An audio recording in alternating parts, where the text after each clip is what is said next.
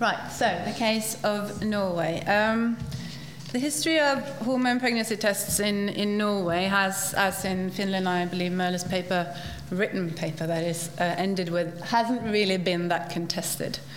Um, now, this is uh, something that I've been doing aside my uh, PhD work, so it's, uh, I just want you to know that it's kind of preliminary.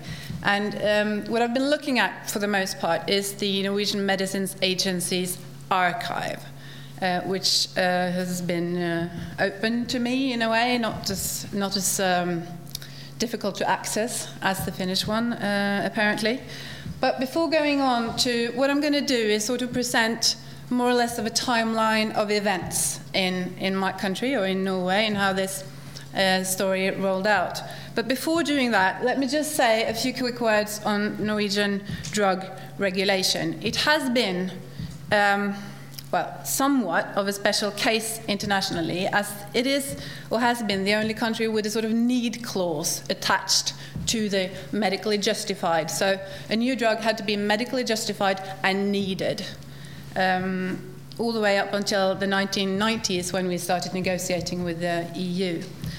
Um, and this was very much a part of the ideology of a very influential health director that we had in Norway from 1938 till 1972.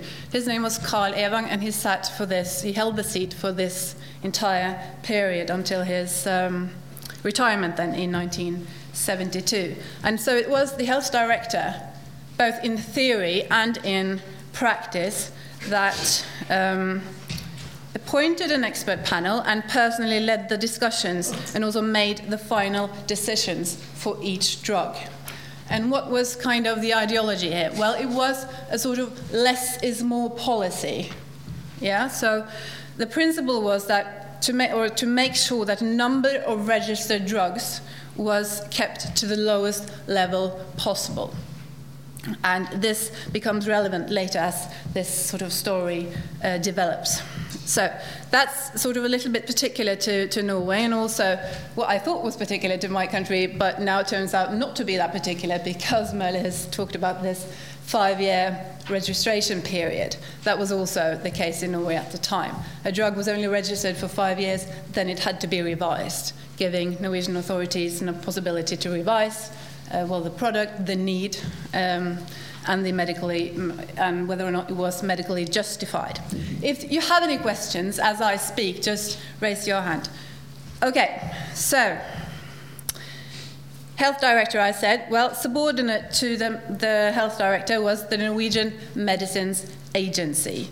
Um, they were in charge of marketing authorizations, classifications, vigilance, pricing, reimbursements, and providing information on medicines to prescribers and, and the public.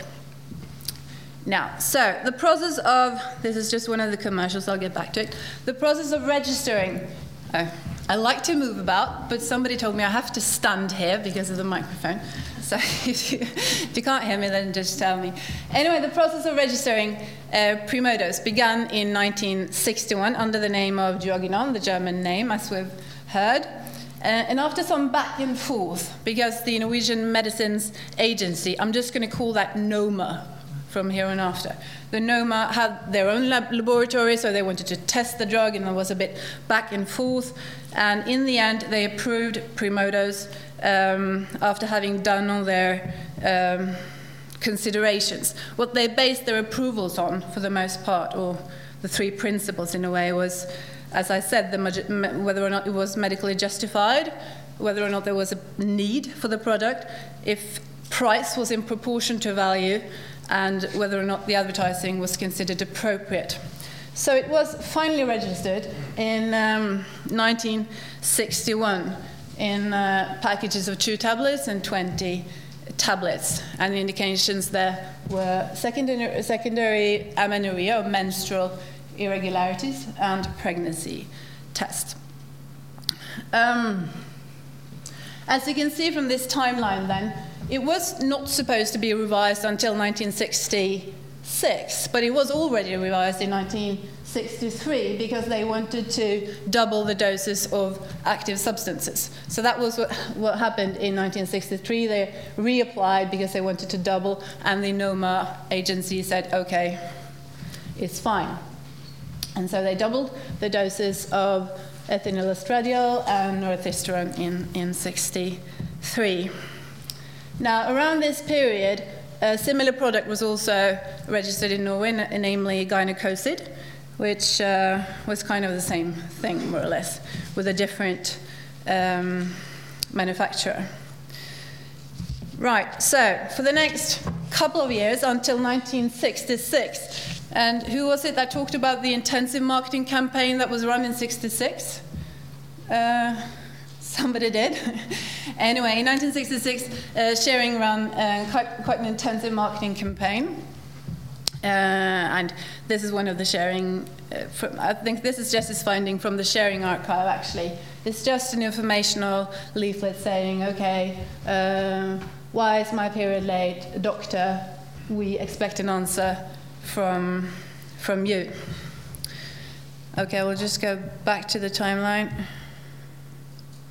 So, 1966, the registration is renewed, and nothing much happens until concerns starts to emerge just after the publication of um, Isabel Gal's article in Nature in 1967. So in 1968, Norwegian physicians begin expressing concerns, but the question doesn't really um, end up on the table of the Norwegian Medicines Agency until 1970. So early in 1970, the Norwegian Medicines Agency have a board meeting in which they decide that the indication pregnancy test should no longer be a valid indication for um, Primodos or other equivalent hormone products.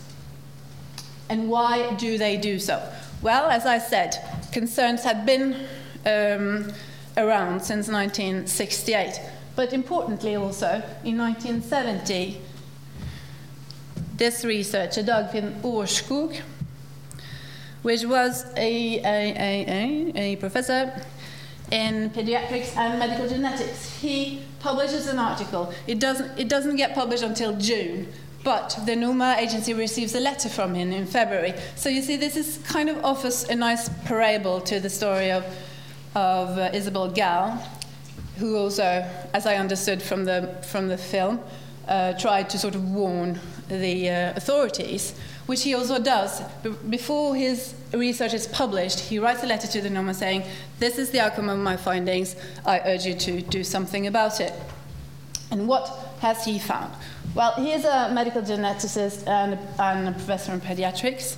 He's done a study of. Um, um, hypospadia um, amongst uh, Norwegian infants, or not, really only infants, but, but children. So the name of this article, when it was eventually published then in June, was Clinical and Cytogenetic Studies in Hypospadias. So hypospadias is a male birth defect in which the opening of the tube that carries the urine um, from the body develops abnormally.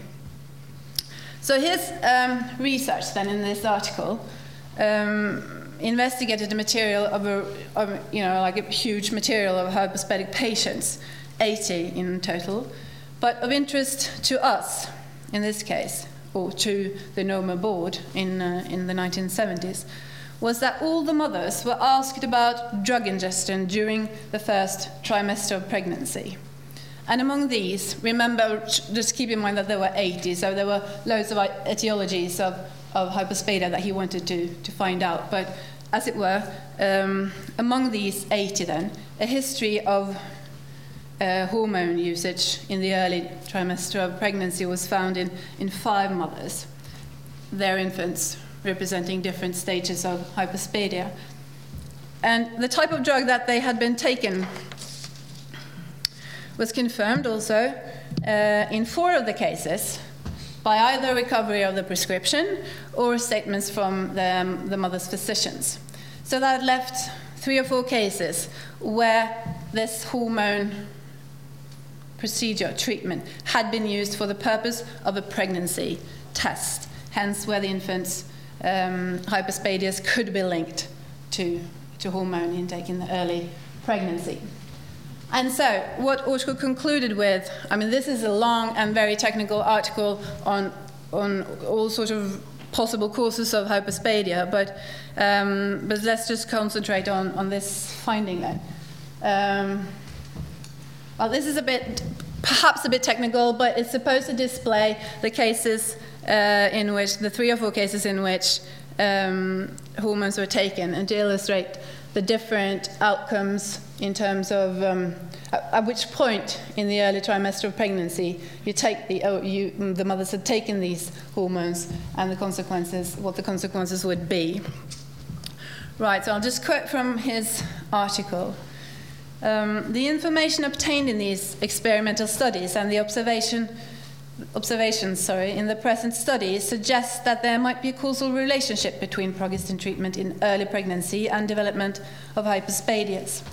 Although it cannot be claimed that there is a definite relationship between the occurrence of hypospadias and maternal progestin treatment, there is circumstantial evidence for suspicion of such a relation, and such suspicion should exhort to caution in giving such drugs to pregnant women. With the simple laboratory methods now at hand to test for pregnancy, there is no need for these potent steroids to be used for this purpose. And he continues the mother should be asked about drug ingestion during the first trimester of pregnancy with special reference to any hormone treatment. It is our impression that a woman is not likely to report a pregnancy test with progestin as drug um, ingestion unless especially questioned on this point.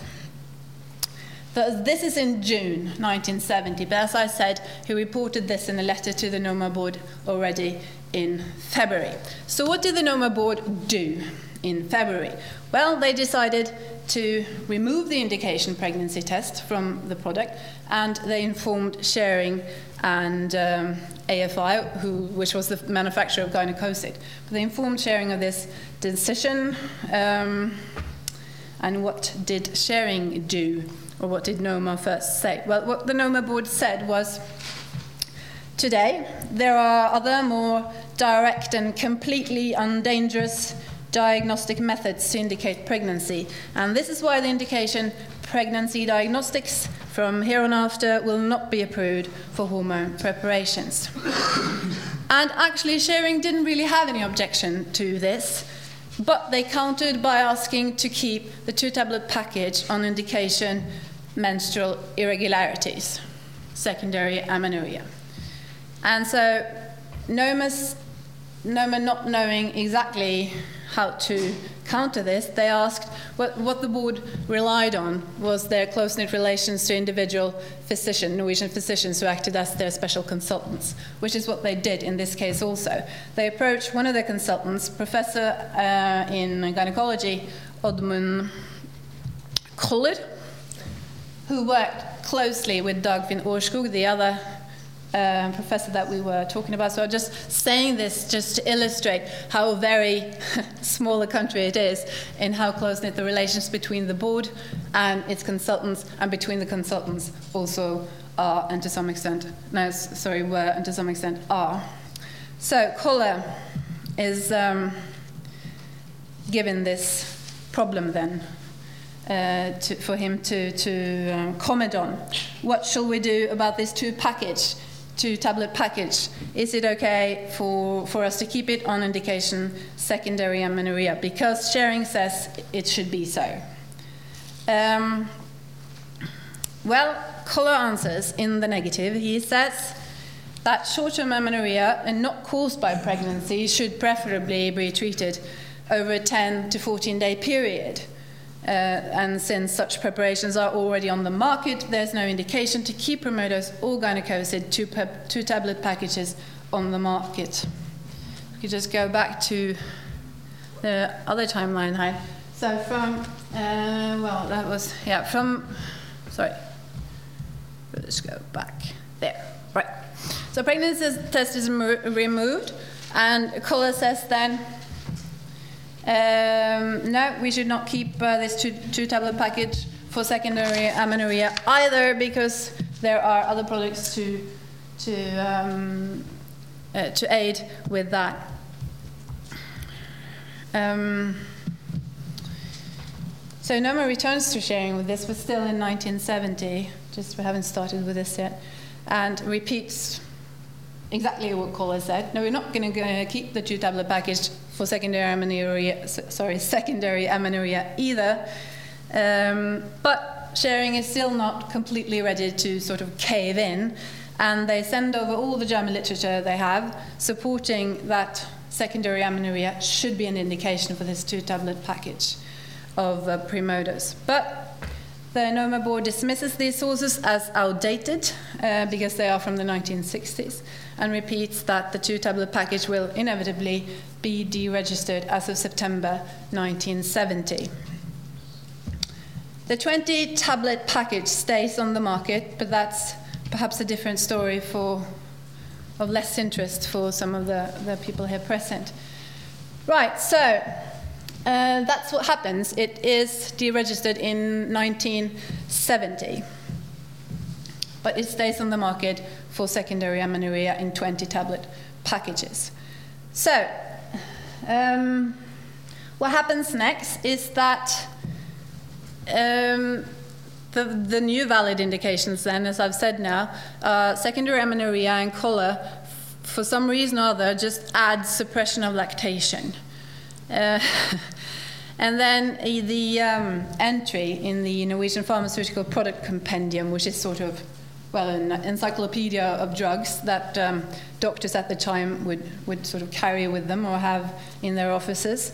Uh, the entry for Primodos is altered to, well, include precisely these indications. And that's Koller's work. That's what he's done. He's, he's sort of altered that entry um, on behalf of the Norwegian Medicines Agency. But as he completes that in early August 1972, Schering reapplies for a renewal of registration uh, for the 20 package because it's about to um, go out. It's, it, their, their sort of um, license is running out in January 1973. So um, they want to renew it. And the NOMA board doesn't really know how to, what to do, it appears. Um, so they returned to Koller, who, as I said, just completed the new entry in the sort of encyclopedia of drugs, and asked him to give, give a comment on the indications and contraindications on whether or not this product is medically justified. Mm, that was just for the sake of drama. right, okay. And it appears that Koller must have changed his mind because by uh, January 1973, he no longer sees that there is any point of having Primodos on the market at all. His response is as follows I quote, secondary amenorrhea has not really been an adequate indication for the situation at hand. That is, in this particular situation, a woman would not really see her doctor if the possibility of pregnancy was not present. I cannot see that there's any need for this medication in cases of real, real secondary amenorrhea. And that sort of settles it for the Norwegian Medicines Agency Board.